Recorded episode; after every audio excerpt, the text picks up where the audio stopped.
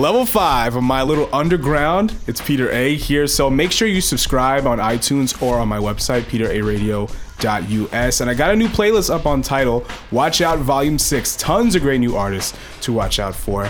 And my guest today comes all the way from Queens. Her name is Aphrodite, and her new album Afro Diaries is out right now. It's on Bandcamp and Spotify, I think. Right? Is that Uh, right? Actually, it's out on Bandcamp, SoundCloud, and Audiomack right now. There you go. And welcome, Miss Aphrodite. Thank you. Thank you. I'm glad to be here. Yeah, absolutely. So I know you said that you're getting all your singing out of the way on this project. Does Yeah. that mean next time around is going to be more more rapping? Um, I definitely want to include some more rap, but I mean, I'm a singer first before anything, so of course there's gonna be it's gonna be very melodic, but Yes. it's definitely gonna be more bar based. Yeah, I'm very excited for that because well, the one thing I noticed in, on your album, you kind of flow even when you're singing. Yeah. So it's like you want to rap, but like something's telling you, yeah, like you said, you're a singer. You're a singer first, which which is really cool. And you know, we were talking before about your the importance of social media and how it it helped you. And Mm-hmm. Yeah. you have a pretty solid, you know, following. Did you ever do paid social media posts Um, to promote anything? No, I've actually never paid to promote anything before. I um everything I put out was like, hey, I put this out, listen to it. Like I had a couple people um that pushed my music for me. Um, that you know, shout out to everybody that did have faith in me.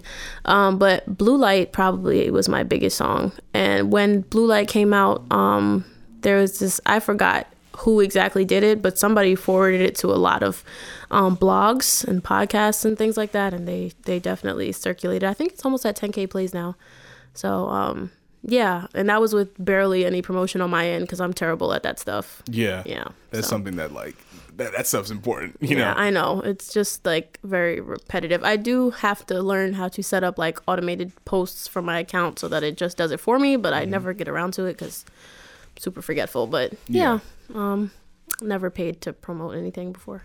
I did once, I think, for my first episode of this podcast, Mm. but it, it, it worked. But I think I've gotten the same, a similar amount of reach Mm-hmm. just by just doing it organically. But I think it's important to do that if you want to reach people outside of where you are. True, true. But it's not like a big priority right now because I think the thing is for like people that are on the come up from I think music and whatever Mm-hmm. media is just to like make sure your content is good first. Yeah. Because if you're a shitty rapper or a crappy singer, it doesn't matter how much reach you have. If it, Mm-hmm. Yeah. If it sucks. Yeah. So using you know because you have a decent following on Twitter, how do you think is the best way to reach people on that? Um, I think, well, the way I actually um, came about to be on Twitter is um, I didn't have a real good relationship with people I was in high school with. Like, I had friends, but mostly at my high school, it wasn't. I, I wasn't really social with people, so I ended up after I graduated, I didn't really talk to anybody. So I ended up um, getting on, getting back on Twitter. I had like a, a thousand accounts, and I used to delete them because you know, my friends would hop back from Facebook to Instagram to Twitter, and then everybody got off Twitter. I'm the only one out of my circle that really is on Twitter like that.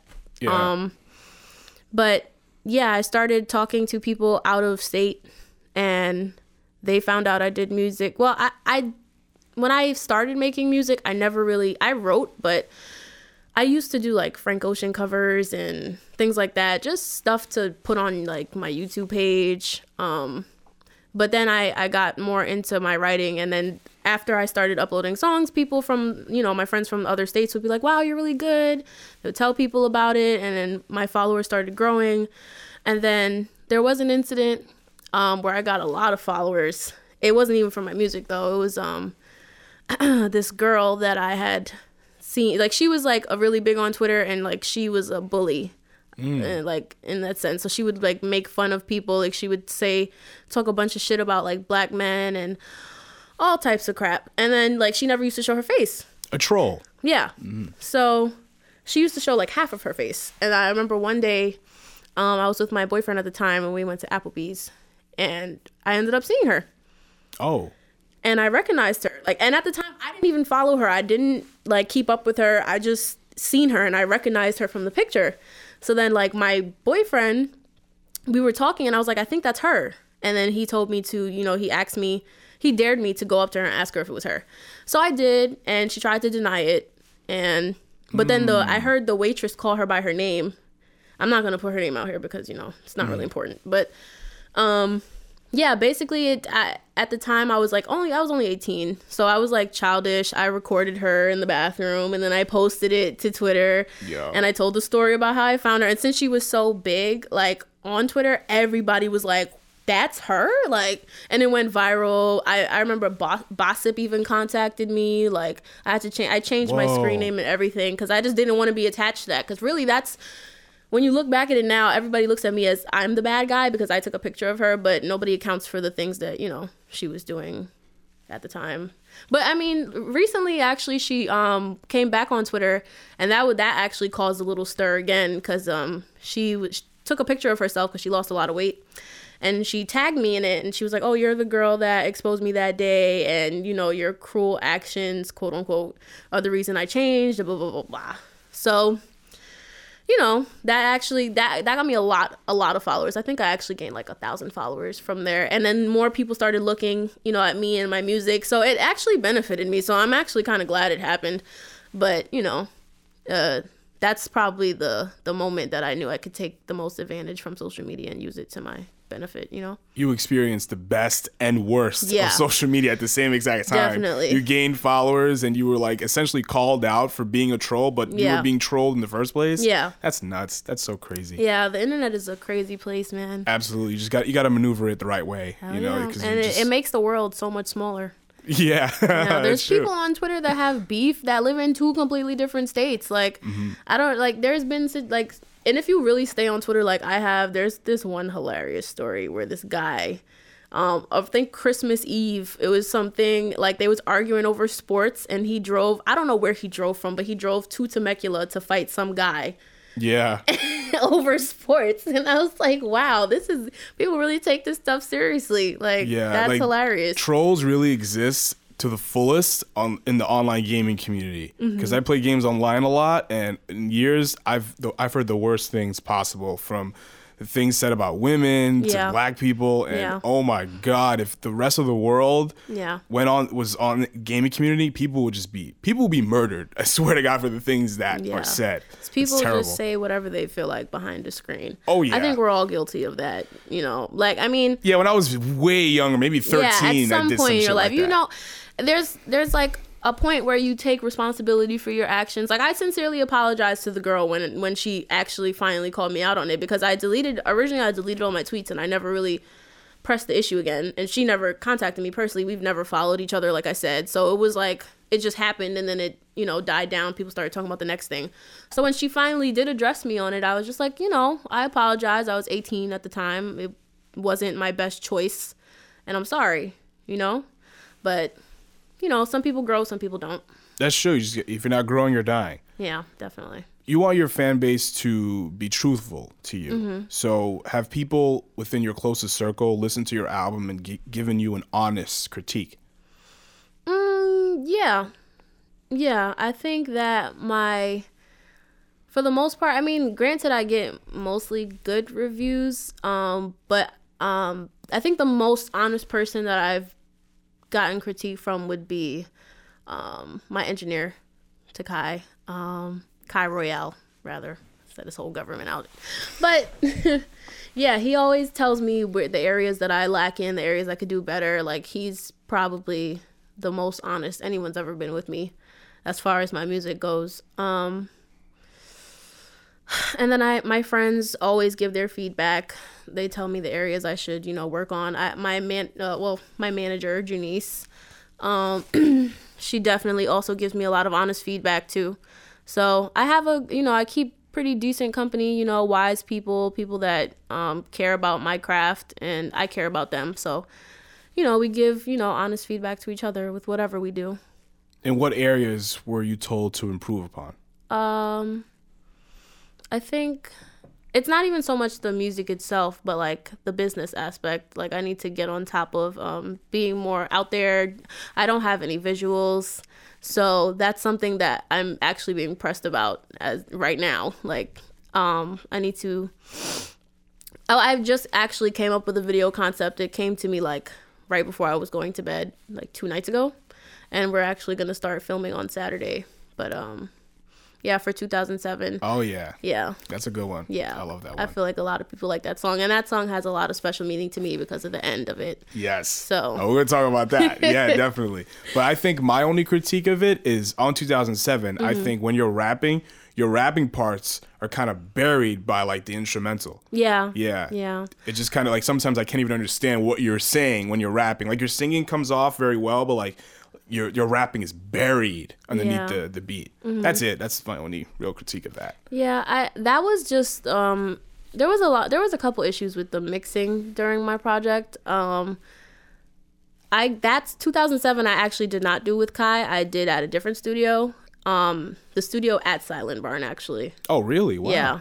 Um so it was a different like everything was kind of different. The levels were different and then when I tried to master everything, it just like the the levels just weren't like matching as I wanted it to. So I was actually thinking about pushing it back just so I could like, you know, fix it, but the amount of money and time that I had already invested into it, it's it's hard when you're in, independent. You don't have anybody backing you. So Absolutely.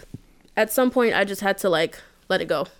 Cuz if, you know, me, I'm my hardest critic. So I'll just keep tweaking stuff until I'm broke and I don't have any money and then it's just like, okay, I have this project out for free and I have nothing to my name. So at, some point I just had to like let it be what it is, you know, and people will accept it for what it is and then the next whatever comes after that will just be growth.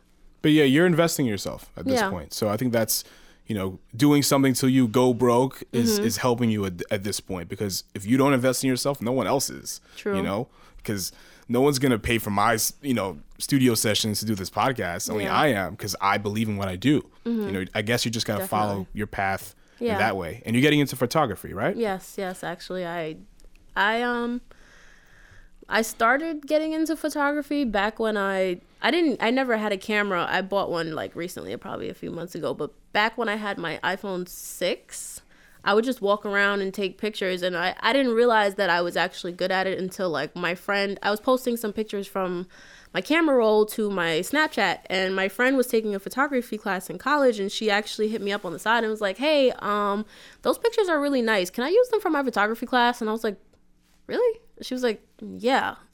And that's when I realized I kind of had a, a knack for, you know, catching moments. So I invested in a camera and I've been doing, I definitely been taking some photos, experimenting. You know, I want to get into photo editing. I like the raw images, but I do want to like learn how to tweak things. Like, and, but yeah, it's, uh, it's something I, something I can definitely make money off of if I, you know, focus. Right. So that's what I'm trying to do right now. Do you have an actual camera or you just use your, your Yeah, I have iPhone? I have a Canon Rebel T6. I just bought it a couple months ago. Well, there you go. Yeah. Yeah. Keep doing that. What was the, the last thing you took? The last photo?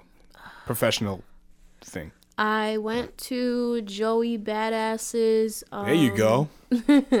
I went to his clothing line release party, um, release event with Murder Bravado. It was like pro era Murder Bravado collab, and he was there. Ricky Dula was there. Um, and I just took, I just like started striking up conversations with people and taking pictures of them. And um, I was with my friends, uh, Bar and Olive. Um, together, they're your mystery guest, and they um they do photography too. So we were literally just all walking around taking pictures and experimenting with different lighting and backgrounds and stuff. So yeah, I actually got a lot of good shots. I should have brought my camera so you could see some, but Yeah, I'd love that. that yeah, I awesome. think I have some on my phone. I'll show it to you later. But yeah, yeah. Do that. yeah, that. I'm definitely photography. That's what I should have said. P- photography is like one of my other passions. Right. Yeah. Yeah. Because you already got the camera, you're you have some terminology down. You're you know how to you're Yeah. trying to work how to edit and and you know uh pr- what's that what's the thing Photoshop. Yeah. Yeah. Yeah. Use I, that. I, I used to experiment with Photoshop when I was in college, but Yeah. I haven't since the program isn't free. I haven't Yeah. bought it, but um, that I think that's the only thing I miss about college: the resources. there you go. I was, I Yeah. was, the only reason why I have Adobe Audition now is because of college. Yeah. I, it was given to me for free. So uh, yeah, that, that's the one thing that people don't understand about college. It's not just about sitting in a classroom. Yeah. You have certain things that are available to you. Yeah. People worked on my resume and stuff like that. So Definitely. that's the, that's what you pay for too. You Mm-hmm. just don't pay for textbooks and hear people talk you know Yeah. sometimes bullshit. Yeah. There's a lot of bullshit in college, but a lot of things that are definitely helpful. So with photography, are you at a level where you can make business cards that have people book you to shoot their wedding, or are you I'm just still kind of get- learning? I'm still trying to put my feet in the water, see where I um, excel Yeah. at the best. I haven't been able to. Um, well, I obviously I shot at an event, but I haven't been able to really like be the sole photographer and like catch. You know, like I I'd never done a wedding or anything like that. Like I need to actually do it before because I feel like once you get into that um field you kind of get to see where you're good at and then like once i i need to go to a wedding so i could just take pictures. My sister's actually she just got proposed to but she's not getting married till 2020 but yeah, um, yeah i, I want to see where i can because I, I think i can do pretty well and i could get paid to do stuff like that because once once you're a good photographer everybody wants you to take pictures for them. So um yeah i'm trying to trying to do that now I think 2020 is a great year to get married because that's when the presidential election is is coming. so like it would be awesome to get married when Trump is getting out. You Yeah, know that would be fantastic. oh man, I might just do that just because. You know. So you grew up in Queens, Queens Village, right? yes i did What was it like growing up around there? Because I'm I'm originally from Rosedale, and Oh. Queens is very diverse. So Mm-hmm. like people who grew up in Jamaica have a different story from people who grew up in Flushing Meadows, yeah and stuff like that. definitely Yeah. i grew up um queens village is actually relatively well my side of queens village is actually relatively quiet i don't know if you ever heard of o'connelly park ocp No. it's on murdoch and it's like well, like further down from where i live but i live closer to the border of queens and long island so oh, it's okay. like the like the last block before the cross island and after you cross over the cross island it's immediately elmont so yes. I live also live on the border of Queens Village and Cambria Heights. Yeah. So it's a lot of intersections there, but it's pretty relatively quiet. There's mostly houses and there's like one corner store within like 12 block radius. You're so, by Queens Boulevard. No, I'm not by No? Queens Boulevard. Okay. I'm by like Springfield ish kind of. Oh yeah, Yeah. yeah. Because yeah, I'm from Rosedale, so I I used to be in and out of that Yeah. that area a lot. I went to this. I've been there my whole life. I Mm-hmm. lived in a house two blocks away from my current house when I was like one, Mm-hmm. and then we moved, so I have no memory of that. But I've been in the same house my whole life, same um, block, same room. Uh, I went to the preschool down the block. My dad used to walk me there every day when I was younger. Um, and I've never really lived anywhere else. Um, the only place I've ever been to outside of here, like if I travel, was Jamaica because my my family's Jamaican, so we would go there for like vacations and stuff. And Florida Yeah. because everybody Same. loves to go to Disney World, but um, I haven't really seen much of the world. I've just been trapped in my house my whole life. Me either. Me same. S- Stuck in New York. I, I go to Florida sometimes for family stuff, and I've been to Puerto Rico once. Mm-hmm. Half of my family's from out there, but it was it's beautiful out there. But that was one time, like 12 years ago. Mm. So you grew up around a lot of Jay Z's music. Yeah, right? I definitely grew up in a Jay Z household. Yeah. Um. Well, it was mostly my sister that was playing it. Yeah. Um.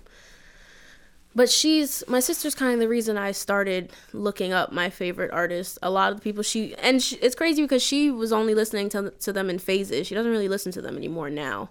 But like Erykah Badu, she used to play her live album all the time.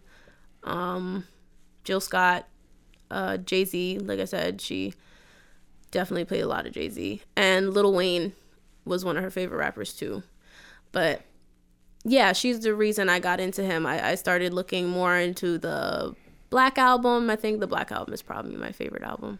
Um, American Gangster. A lot of people don't like American Gangster because it was like technically a movie soundtrack. Yeah. But I think a lot of Jay Z's best work is on that album. Yeah. Unpopular opinion, but I haven't heard that. I only heard you know the the big single from that um Mm-hmm. from that album, but I gotta dive into that. I like the Black album. The Blueprint is is very good. I love the Mm-hmm. Definitely. Mm-hmm. Blueprint and the first two albums, Reasonable Doubt and yeah, In My Reasonable Lifetime. Doubt is undoubtedly a classic. Yeah, So especially Friend or Foe. That's just uh, my love favorite that. song. Love I was that. literally in the car with my best friend the other day, and friend or foe came on, and we were literally just like talking to each other as if we were in the room. Like, and it's so that's what I like about um Jay Z. I feel like he's very descriptive. yes, He makes you feel like you're You're right there. right next to him. Don't you ever, ever, ever, ever, ever, come around here no more. Love that. Love it. And Premier did the beat. Love DJ Premier, one of my favorite producers. Definitely. Did you like 444? Um, I did. I thought it was a beautifully constructed album. Um, That's grown man rap right yeah, it definitely, it definitely shook me a little bit because I was like, really, really, Jay Z, you had to cheat on Beyonce? Like, what, what's wrong with you? I mean, I, we all knew that he cheated because of Lemonade, but like, yeah. damn, like hearing his side is like shit. Like, and you know, he's pro- he's dealt with a lot. You know, Yeah. growing up, he had a pretty hard life. Uh, but you know, it's not excusable his behavior. But I see how he feels like he has a fear of becoming his dad. his dad wasn't, you know, in his life as he should have been. So I, I see how he grapples with that. But at the same time, it's like, come on, bro, Beyonce, cheat on Beyonce, like, nah. You risked that for Blue. I, uh, man, I love I love how honest he was. Like, uh, Yeah. I love that album. Blue is gonna. I always say like when Blue gets older, she's going to listen to the album and be like, "Wow, You don't fucked up, daddy. you don't fucked up. yeah." You- You definitely." saw in the, I think it was the Grammys, she was telling uh, her parents, like, be quiet or whatever. Was, I love that. She's so cute. Yeah. I love her. You love Amy Winehouse too, right? Yes, yes. I, wow, you do your research. And you know, I, I try. You kind of have to half stalk people when when you do this kind of thing. You know, you're gonna realize that if you get into like radio and stuff like that. Did you Mm-hmm. Watch the Amy documentary? Um, actually, I have not watched it. I You have to. I'm going. I I, I was going to, but then I was like, "Eh, I don't want to be sad. Oh well, I'm gonna be honest. It's dumb sad. It's crazy sad. But you're gonna appreciate her a Yeah. lot more. Like yeah. especially rehab like you're Mm-hmm. gonna see like how like truthful a lot of Mm-hmm. the lyrics on that song are it is unbelievable Yeah. but you you'll like you would probably hate her dad Yeah. but you're gonna be sad as hell regardless but you're gonna appreciate her more Mm-hmm. Yeah. if you like the black the back to black album you're gonna love it a lot more after Yeah. hearing this you, you might actually like tear up a little bit like i was I know listening- I'm going to. I'm very Oh, emotional. especially that album. Like after watching the documentary, I put on Back to Black, and I was like, I can't. I have to stop for a second because I'm gonna. I'm about to weep on this train right now. I have um I have a fire stick, so I know I, when I go home I can just like look it up and in the Kodi Exodus app and find it. I'm probably gonna. That's another thing. I don't watch TV. At all. Yeah, I don't. I have a TV in my room. I don't turn it on. It's like TV for me. I'll watch movies, Mm-hmm. but I don't like. I think I realized I don't like TV because I hate commercials. I feel like it's Oh, okay. just I don't know. I have to sit through this entire thing and watch these commercials and then wait for the to. show to. I mean, yeah, but Yeah. I'm saying like I rather like like Atlanta came out recently the second season and I'm literally not watching it. I'm waiting until it finishes so I can watch all the episodes back to back to back. So it feels more like a movie.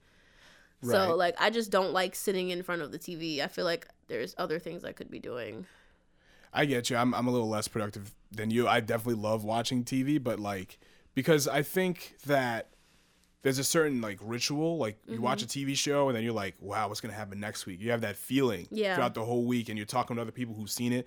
Man, Mm-hmm. I can't. What do you think is gonna happen next week? When you binge watch, like I love binge watching shows. Mm-hmm. Like I, you know, what's really interesting. I think people are are believe that binge watching is a new thing. Like when we were kids, when you when Ed, Edd n Eddy was on Cartoon Network like all day, like Yeah, that's all I would do. yeah. Yeah. exactly. It's the it's the same thing except that like it's on demand. But I love that feeling of like, man, what's gonna happen next week? But with commercials, you can just go to the bathroom for five minutes and come back and Yeah, but with binge watching, you could pause it. You could stop where you want. The TV doesn't go on without you if you Mm-hmm. decide not to come back. It's like I don't know if I if I can't have it exactly when I want it, I don't want it. So. all right, all right. But there's a lot of good. I mean, HBO, no commercial on HBO. yeah, yeah. I I like the movie channels. I have um my cousin's Verizon Fios account, so Yeah. when I want to log in and watch stuff, I can. But I just choose I choose not to. A lot of your skits remind me of an episode of Insecure. Like, yeah, I think that like Issa Rae. I love that show. would love this if she Yeah. heard this. Like a lot of Miss Eve stuff was Mm-hmm. included in Insecure. I think your music would be perfect for Insecure. If Issa Rae ever listens to this podcast, you should definitely pick up Aphrodite's Yes, album and yes, put it in. hello, oh Issa. Rae. We could work together, please. I would love to be a soundtrack on your show. Absolutely. you you think that uh, music is in an experimental phase right now, right? Mm-hmm. So, um, like, who do you think is an artist that's doing the most experimenting? Hmm. That's a loaded question, I know. That is a loaded question. Yeah. Um. Right now. I mean, do I have to like their music to consider? No, of course not. Okay, cool. So I mean, I think right now, for talking about experimental, I do think that Tekashi Six Nine is is experimenting heavily right now. I think he's seeing what he can get away with. Um. Uh, who else? Now, I I think I mentioned this in the last interview, but I do love Lil Uzi a lot. I feel like he definitely pushes the limits, pushes the barriers because people think like he he's definitely what people would consider a mumble rapper. He's in that category because of the XX, XXL freshman class he came up with, but I think there's something different about him. Like he's when I when you really look at his influences, he's heavily influenced by like Marilyn Manson and some other people. Like I don't know too too much about his background, but I know he's from Philly. And when you're in um situations like that, I I can imagine him growing up and being looked at as weird, you know, for his likes.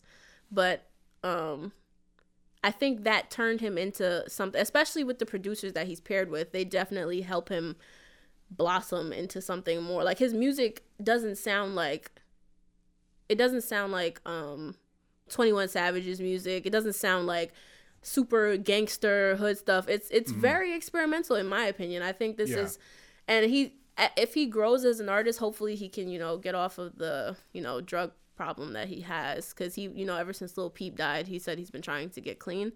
So I think if he can focus, he can definitely be a very influential artist.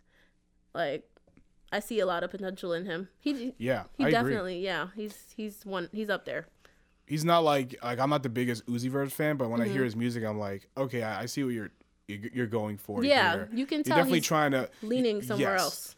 Without being obnoxious about it. Yeah. I think certain artists think that oh, I have so many different influences. Let Mm-hmm. me just put all those influences on one song just to be different, quote Right. unquote different, and it's not. It, it comes off obnoxious. Right. But I think Uzi Vert. But he like, does it to yeah. the point where it's catchy. Like he Yeah, and yes. then people even if you don't like him, he has a melody or his hook makes you like, you know, it makes you want to dance. And I feel like that's that's a lot of things that people get that's something that people get misconstrued a lot. Like people look to um artists like Lil Uzi Vert, Lil Yachty, um all those people for lyricism and I'm like, "What what do you expect from these kids? They're literally kids that just want to make fun party music." That's Like, it. and people just make it seem like it's this big uh, oh they're pushing out real rap this is what you're replacing it with i'm like you don't even truthfully there's a lot of people that's rapping right now that's Mm-hmm. really spitting and people don't pay attention to them You're right. You're absolutely right.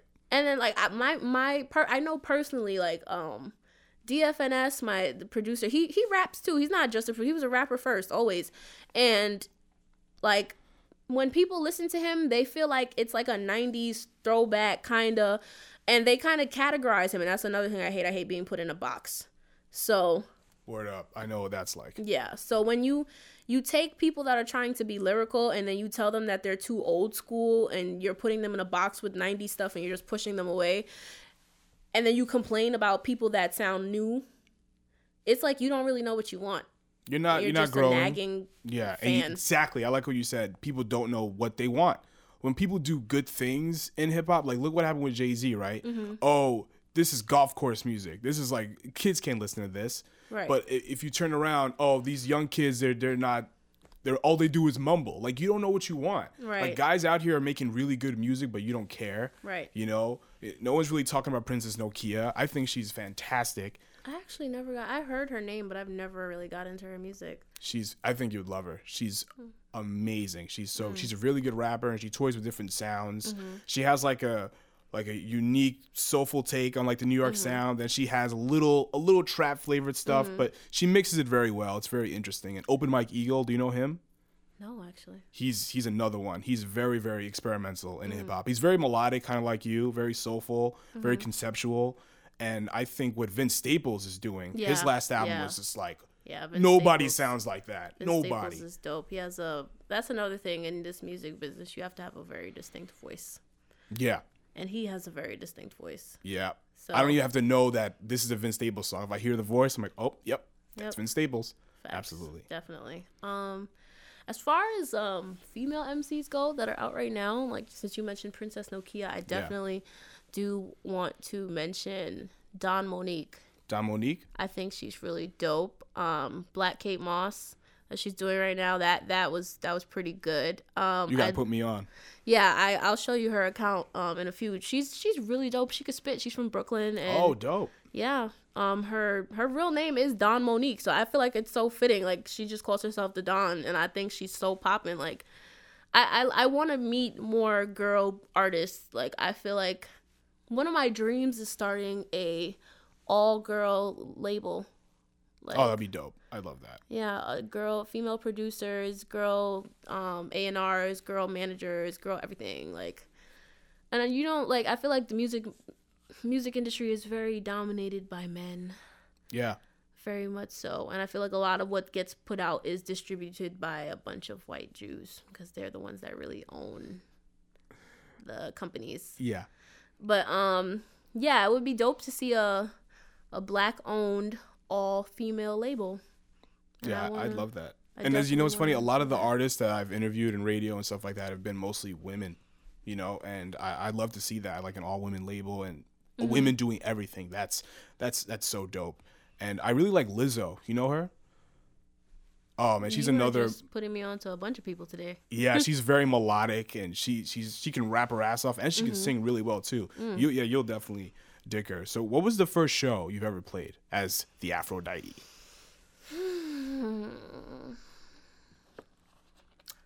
Oh, I remember. It was actually um I changed my name in uh 2000 and let me think. 2014, end of 2014. But I didn't I I used to drop music and then just not really, you know, do much. I would just go to the studio, put it out and that would be it. So um recently actually it was pretty recent. My first show is the aphrodite. Um it was like last year um early last well mm, it's probably summer of last year maybe like when it was starting to get cold at first. Um it was with dinnerland. They had an open mic and i just went and i told them it was the when i was in the audience i was like this is my first time performing in three years um and they were like, "What, really?" And then when I sang, they were like, "Seriously, you need to get more out. Like, you need to go outside and do things." Yeah. So, yeah, that was, and it, it felt really good. And that's when I knew that you know I should you know take advantage of my resources. You know, like Living in New York City, there's so much stuff to do. yeah, everybody always tells me like when they talk when I'm getting advice from my friends that live in other states, they're like, "You live in New York," and I'm like, "Yeah," but then it's like I have so many other things going on. Like the city is so far from me and where I work. Like it's like yeah, I have all these resources in the city, but do I have the time to go out there and divide up my life and figure things out? It, like I'm I'm trying to take advantage of that now, but it was harder when I was a security guard because you know I'm mandated to be at work at a certain time. I There's no way you could play shows like that. Yeah, especially like working um when I my first schedule as a security guard was um Thursday to Monday overnight every night. Yeah, you ain't playing shows. with Yeah, that kind every schedule. weekend I'm at work, you know, and that it was like that for a long time, but I needed the money Yeah. cuz nobody's going to just give me money. Nobody's going to I mean, people I can find a sponsor, but that's after I've become more accredited and people see the you know, potential in me and they want to. But that's what I'm working on now. Where Um, was this open mic that you played? it was in Brooklyn. It was at 727 Create. That is the name of the space.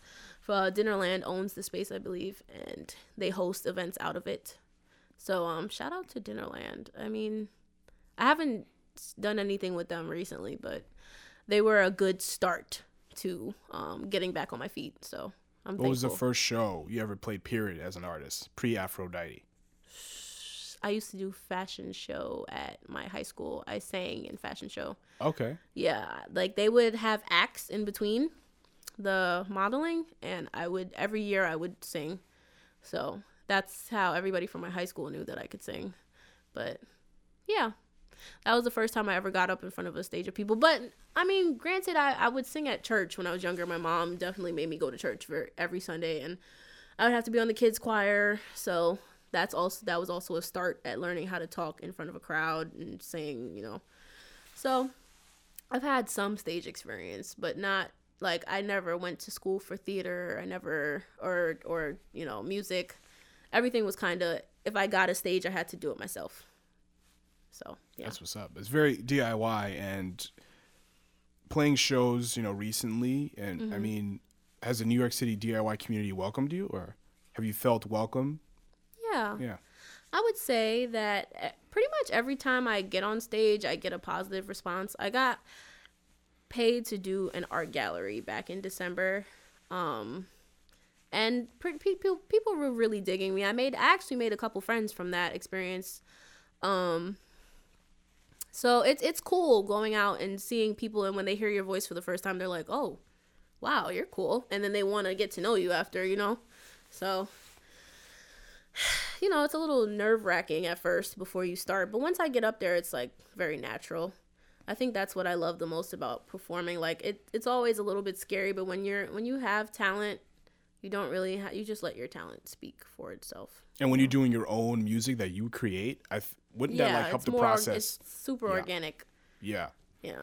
Because if you're doing like covers and stuff like that, you're like, oh, the song doesn't sound like this, and it's just you're not really doing you. But when Mm-hmm. Yeah. you're doing your own stuff, it's like it's yeah, like you said, a very organic, smooth process. I do definitely want to organize sets though because I feel like when you do incorporate those songs that everybody knows and loves, they start to appreciate you more too.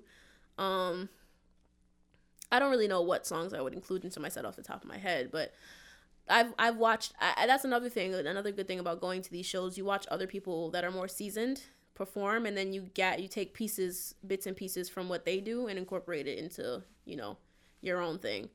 Like knowing how to captivate a crowd is is definitely a key.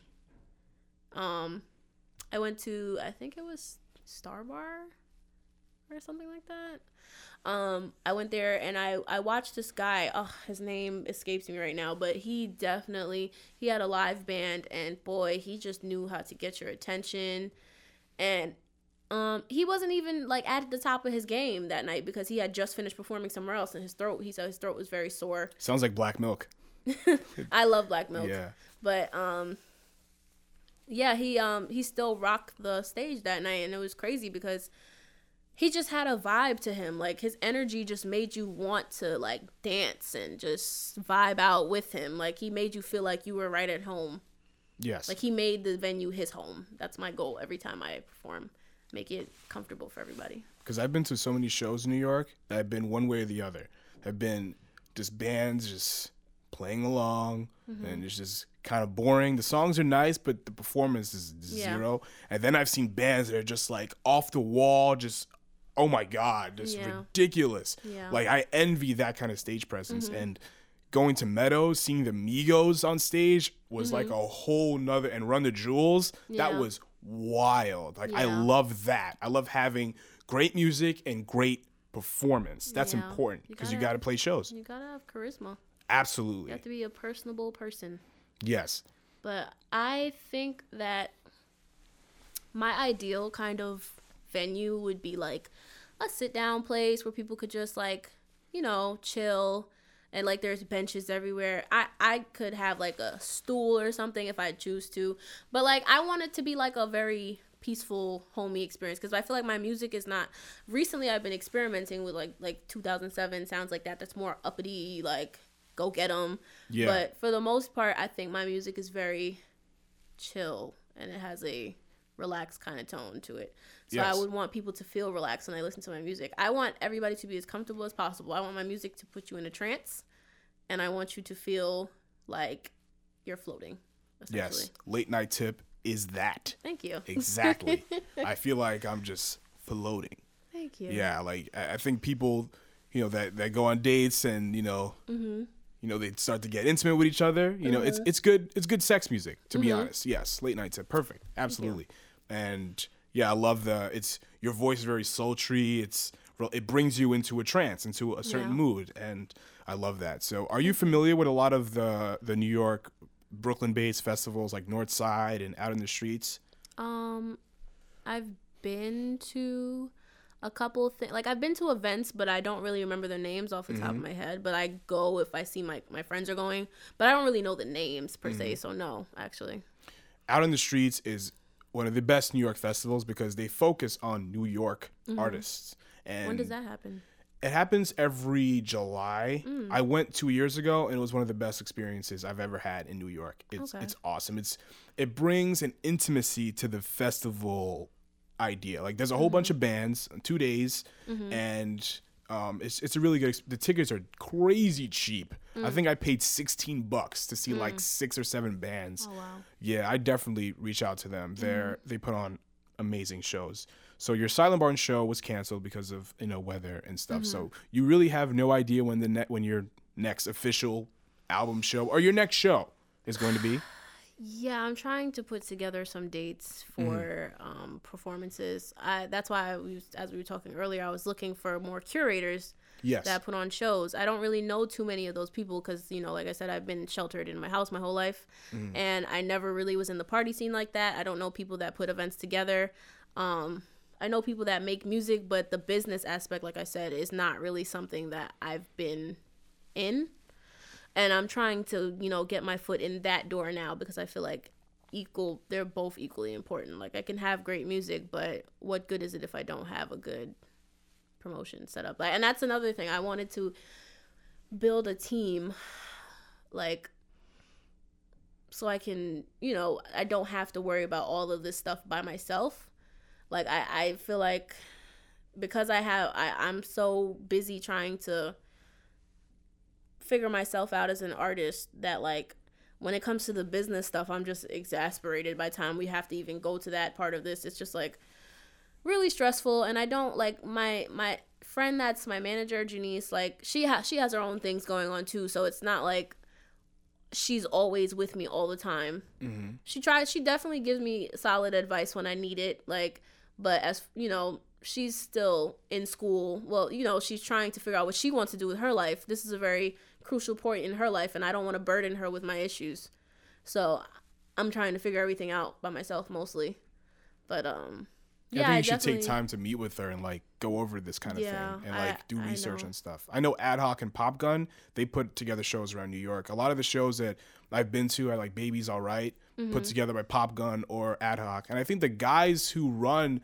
Pop Gun run elsewhere. You know Mm-hmm. that space? In um, I think it's it's in Bushwick or East Williamsburg. Mhm, sounds familiar Yeah, yeah. They, I think that would be a good, you know, space for you. And there's a lot of DIY spots, you know, Mm-hmm. around here that'll definitely welcome your music. I mean, yeah I mean, when I hear your stuff, when you know, as far as like independent artists, no signees, no labels, and nothing like that, like you're one of the one of the better ones out here you. that that are doing it by themselves. So I don't see why any kind of show promotion would not have you on any kind of bill. Be- It's ludicrous, to be honest. yeah. So you have these beautiful cassettes that I have in my hand right now. so. Do you think that you know physical music is still viable? Do you collect eh, cassettes, CDs, vinyl, or anything?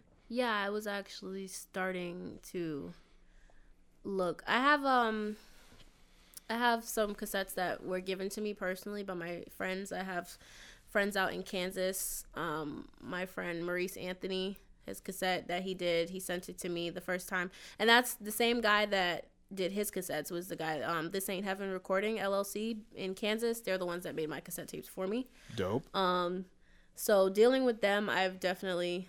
Um, I actually don't even have a cassette player, but I think that it's good to have physical memorabilia of your work. And cassettes are actually pretty easy to preserve if you take care of them. yes. And you know, as long as you have the technology to play them, you know, some and everybody has a like well, not everybody, but people have cassette players in their cars. People have old stereos that they have in their house that they haven't thrown out yet. As long as you preserve those things, um, you can keep it alive.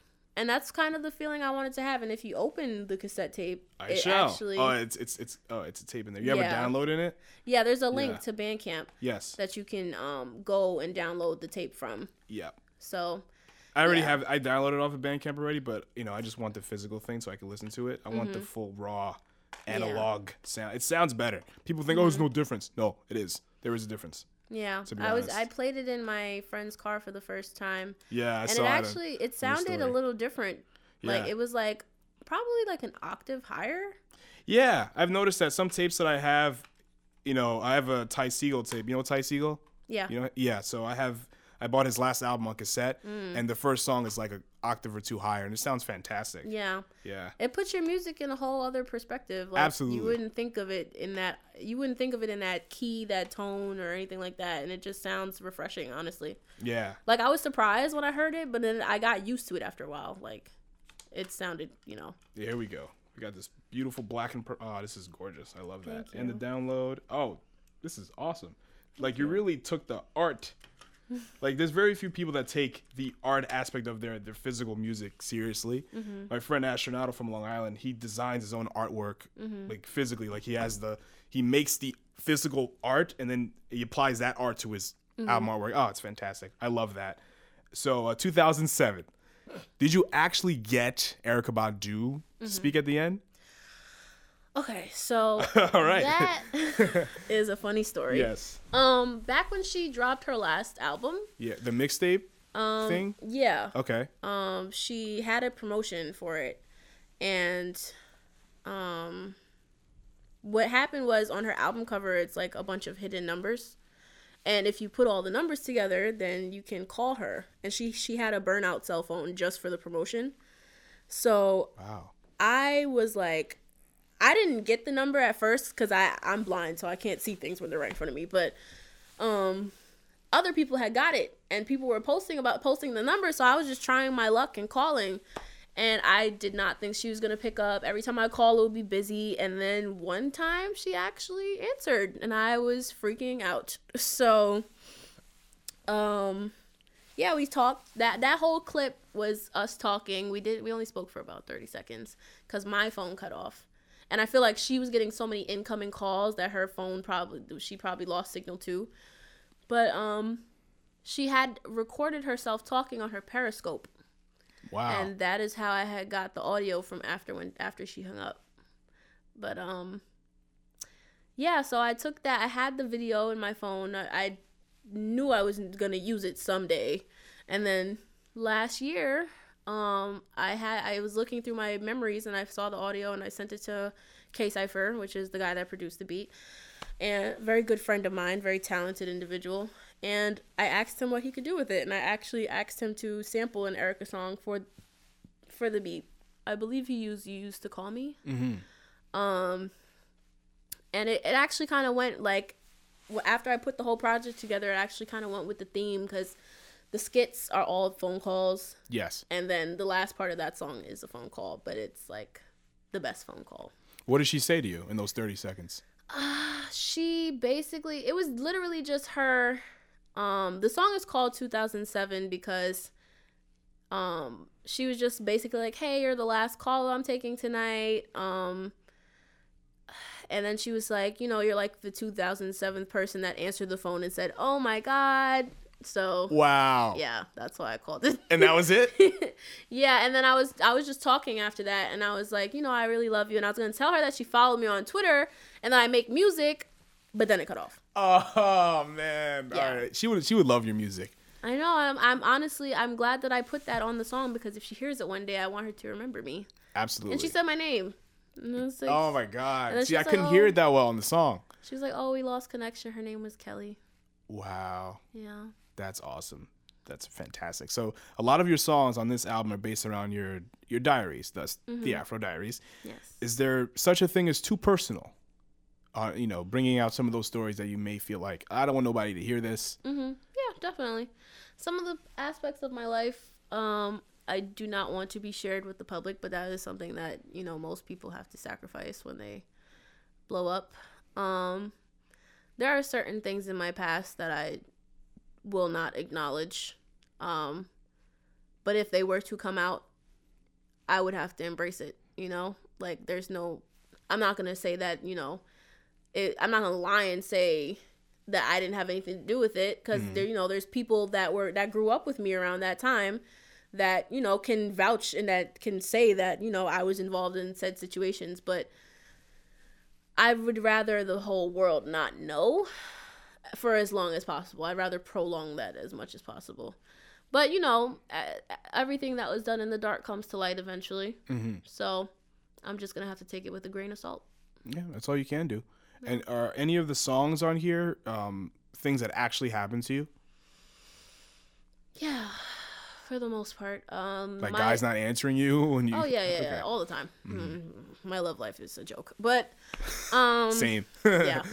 so, um, the whole album is not about one specific person. Of course. It's just uh, I turned it into a story so that it could make more sense and be more cohesive. But each song is not exclusively about one person. Um, Twin Flame is about a very close friend of mine. We were romantically involved for about three years, and after we, um, like we would like get each other on a personal level, and then the physical stuff would just happen. But after a while, we realized that it's kind of holding the both of us back. So we had to like learn to grow apart and just be friends. Um Sunrays, that was just a story I came up with in my head. Um mm, it's like basically about meeting somebody in the street and then a relationship blossoms from meeting them in the street. Hmm. So I mean that's happened before, but I didn't that that situation was not about that song I wrote was not about any of those situations. I was just, you know, writing. Um what else? Uh Late Night Tip was that's that's you know. A booty call. Yeah. Okay. Yeah. no need to explain. I already got it from just from listening. Yeah. It's it's it's cool. I love that. So who are you listening to now? Um, right now, uh, I actually listen to a lot of trap music. Oh, same. I like the because I've been trying to keep my energy up the Yeah. past few days. So right now, I'd say somebody that people people that definitely keep me up. Uh, I love ASAP Mob. Yeah. I love the Migos. Ooh. Their last album, I wasn't really too. I wasn't feeling it too much, but there are certain tracks on there that I absolutely love. Motorsport, stir fry. Yeah, Stir Fry, Walk It, Talk It, Oh, yes. BBO. BBO's my Oh, favorite song right now. Oh my I god. was literally listening to that as I was walking, Love and I had it on repeat. That's Yeah. how much I love that song. I love 21. He does. He's on the hook only. Yeah. Oh And man. he just kills it. And Superstars is great too. I actually didn't listen to that one. It was like one of the first songs. And the same guy who did that beat, I think Buddha Blessed, did one of my favorite songs on the first cult, uh, culture called Casting. Yeah, Buddha's pretty uh, dope. Yeah, he's real dope. Buddha's Buddha's amazing. Did you like uh, Without Warning? Not the whole thing. I love the whole goddamn thing. that whole thing from Ghostface Killers all the way to was the last one was Darth Vader, I think. There's some there's some songs on there I do like. I can't tell you that. Like when I listen to it, I listen to it on Audiomack, and it kind of just plays in the playlist. Mm-hmm. Okay. So I can't really tell you exactly what songs I like, but there are some songs on there that I know. You gotta listen to the whole thing, Yeah. front to back. You gotta I, because I'm pretty sure I have because I just let it play. It's Yeah. Mm. like the playlist is in my playlist. So like when I added it, it just literally plays from first to last track, and then whatever else songs I have just play randomly. But I do listen to it back to front yeah. when I do. Um, but I I've been on my front to back. Yeah, front to said back. to front. but I mostly have um go on Apple Music because I Yeah. my friend pays for it on his family plan, so I just take advantage of it, you know. That's what's up. But um yeah, and who else? But um you know when I'm not really up to you know in the mood to do all that party stuff, then Mm-hmm. I have a you know I have my other playlist. Let me look at it so I can tell you who's on it. You gotta listen to Ravyn Lenae. That you name gotta listen very to her. familiar. Yeah, she is fantastic. I think she's the future of R and B. Hmm. Like her and Kelela. I've heard that name a lot Love too. them. They are so good. Very exciting. Uh, beautiful stuff. They are the future. And that, oh man, that without warning, like that song, disrespectful.